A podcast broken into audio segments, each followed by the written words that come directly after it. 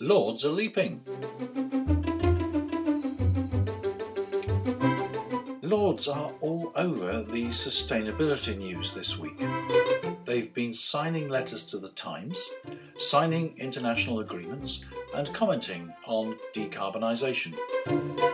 Other people have been flying electric planes, talking about air pollution, and counting green leaves. The weather is breaking more records. Michael Flanders and Donald Swann had something to say about that.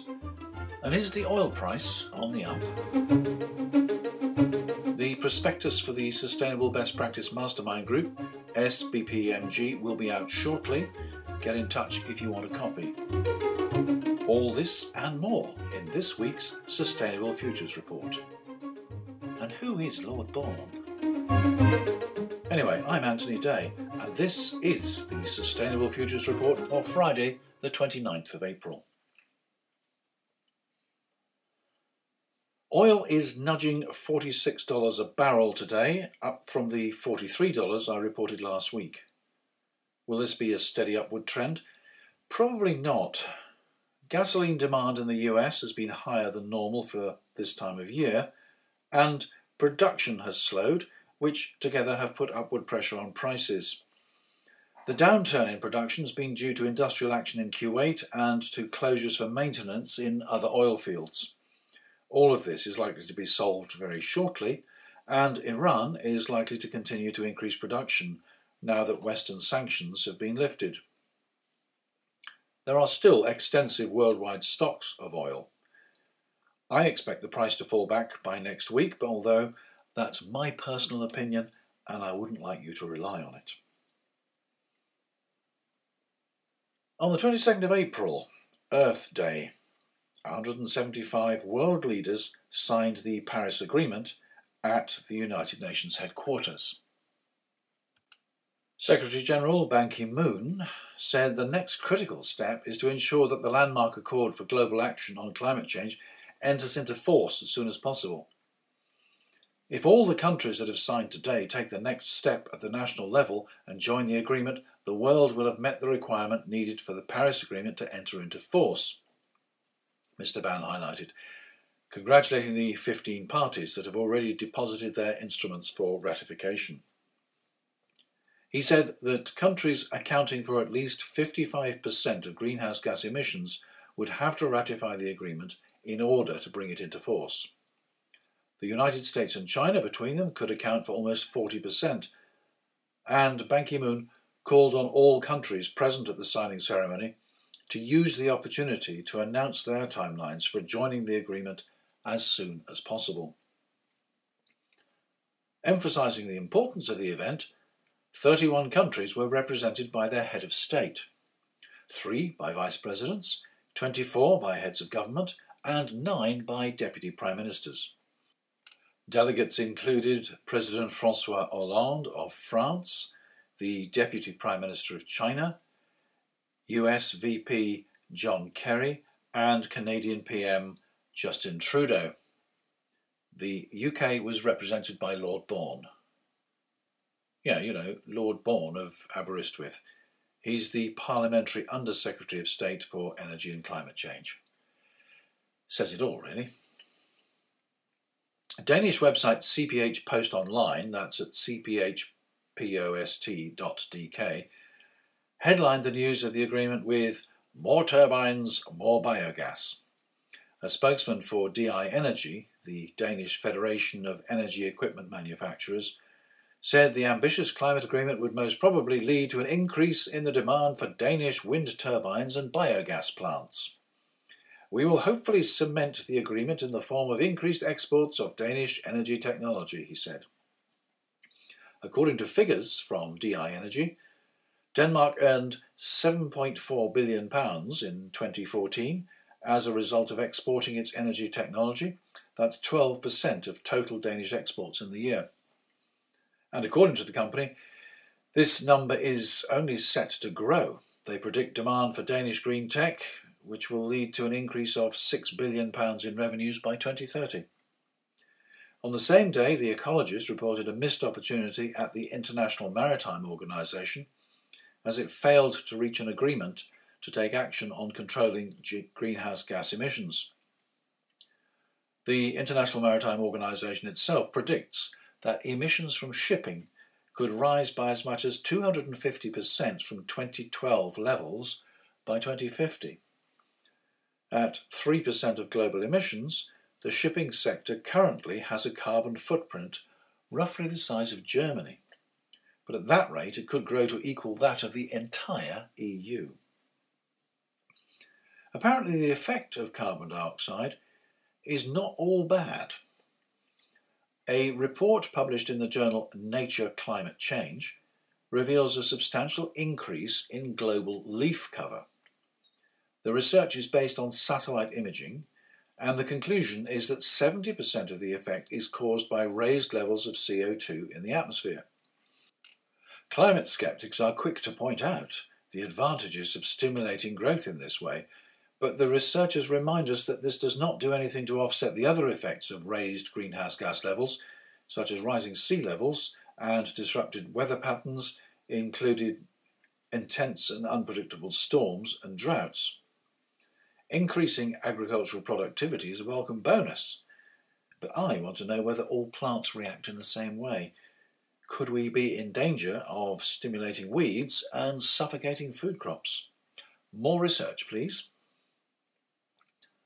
High in the sky this week, and looking down not at leaves, but at acres of ocean, was one man in an electric aeroplane. Solar Impulse 2 took off from Hawaii and crossed the Pacific to land in Mountain View, California. The aircraft is well on its way to completing its round the world flight. It has a wingspan greater than a jumbo jet, with solar panels and batteries which keep it flying even through the night. It is very expensive, very slow, and totally dependent on good weather. But it's a research project, giving us insights and ideas into how we may be able to develop air travel in the future. I bet the air was clean up there. We mentioned air pollution in the UK last week.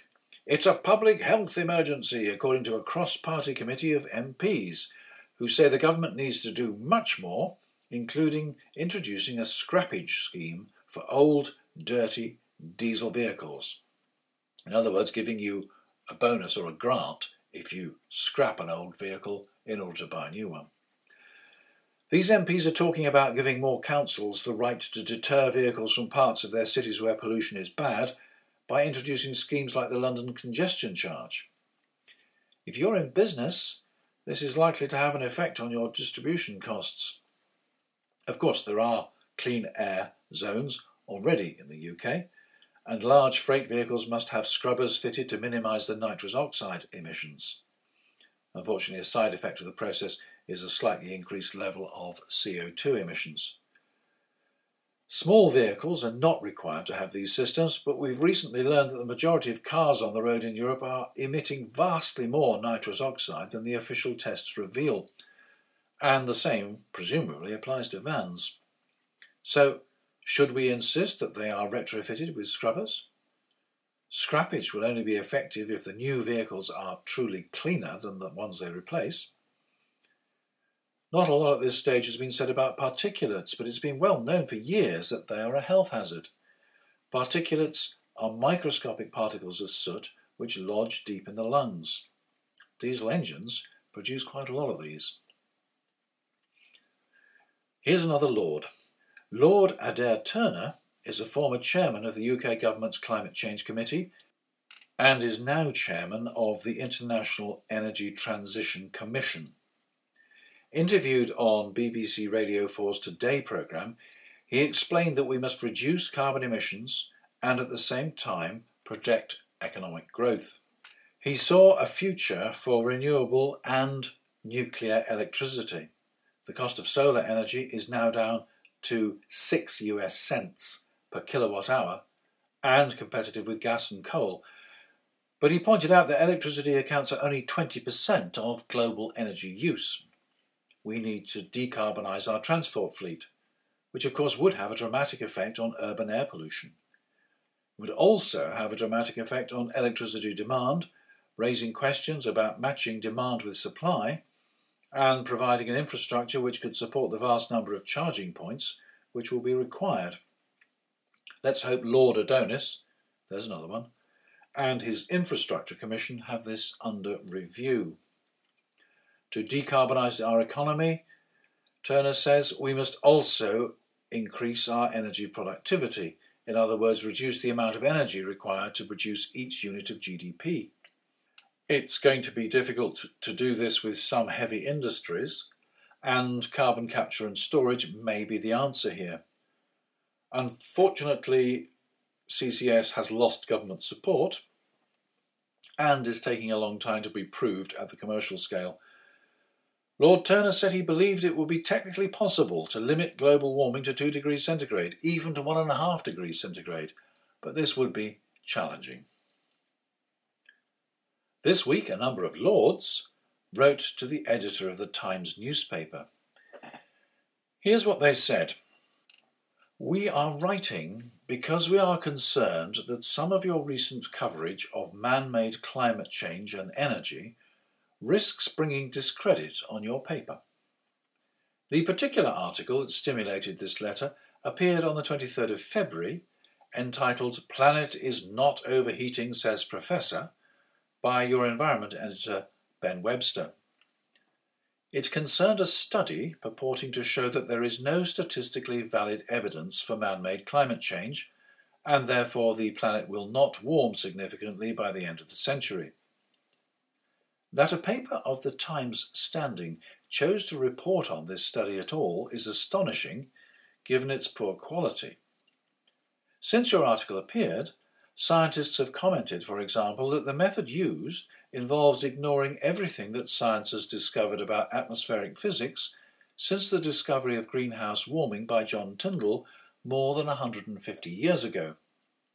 They have shown that already global warming has proceeded more rapidly than the upper boundary of the study's projections. It was performed by someone who is not a climate scientist, used methods that are unverified in the climate change context, was not peer reviewed, and was commissioned and paid for by an NGO pressure group, the Global Warming Policy Foundation. On social media, it has literally been a laughingstock. The letter goes on to quote other examples and then continues As editor, you are, of course, entitled to take whatever editorial line you feel is appropriate. Are you aware, however, how seriously you may be compromising the Times' reputation by pursuing a line that cleaves so tightly to a particular agenda and which is based on such flimsy evidence? The implications for your credibility extend beyond your energy and climate change coverage. Why should any reader who knows about energy and climate change respect your political analysis, your business commentary, even your sports reports, when in this one important area, you are prepared to prioritize the marginal over the mainstream. And then it says, if you lose trust, you lose everything. And on this issue, you are losing trust. There's a lot more to this letter, and it's worth reading in full. The letter was signed by Lord Krebs, the Right Reverend and Right Honourable Richard Chartres, Lord Deben, he's the current chairman of the government's Climate Change Committee, Lord Hunt of Chesterton, Baroness Brown of Cambridge, she's also a member of the Climate Change Committee, Lord May of Oxford, Lord Oxburgh, Lord Puttnam, the film producer and educator, Lord Rees of Ludlow, the Earl of Selborne, Lord Stern, the economist who wrote the Stern Report, Lord Turner, we heard from him earlier, and Lord Willis of Knaresborough but not Lord Bourne of Aberystwyth. Well, he was in New York uh, signing the Paris Agreement. As I write this, Emma Thompson is baking a cake in a field in Lancashire. Yes, it's another Greenpeace protest. The field is scheduled as a fracking site, even though Lancashire County Council have refused permission. Legislation now permits the government to overrule that decision, despite the wishes of the council and of local people.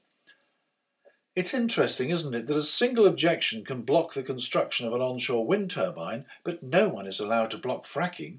even though there is much public opposition. My own objections to fracking are on two grounds.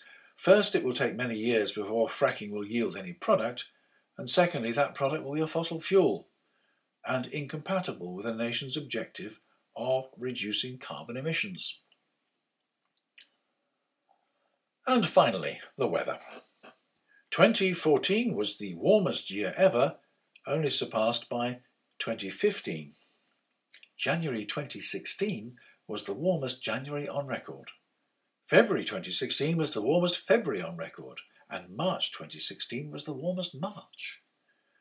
April is on track to break records as well. It is expected to be the coldest April on record. We had snow yesterday. Take heart. Remember that song by Michael Flanders and Donald Swann. It goes, Come July, the sun is hot. Is it shining? No, it's not. And that's it for this edition of the Sustainable Futures Report. I'm Anthony Day, leader of the Sustainable Best Practice Mastermind Group. And thank you for listening. And next week, there'll be another episode. Bye for now.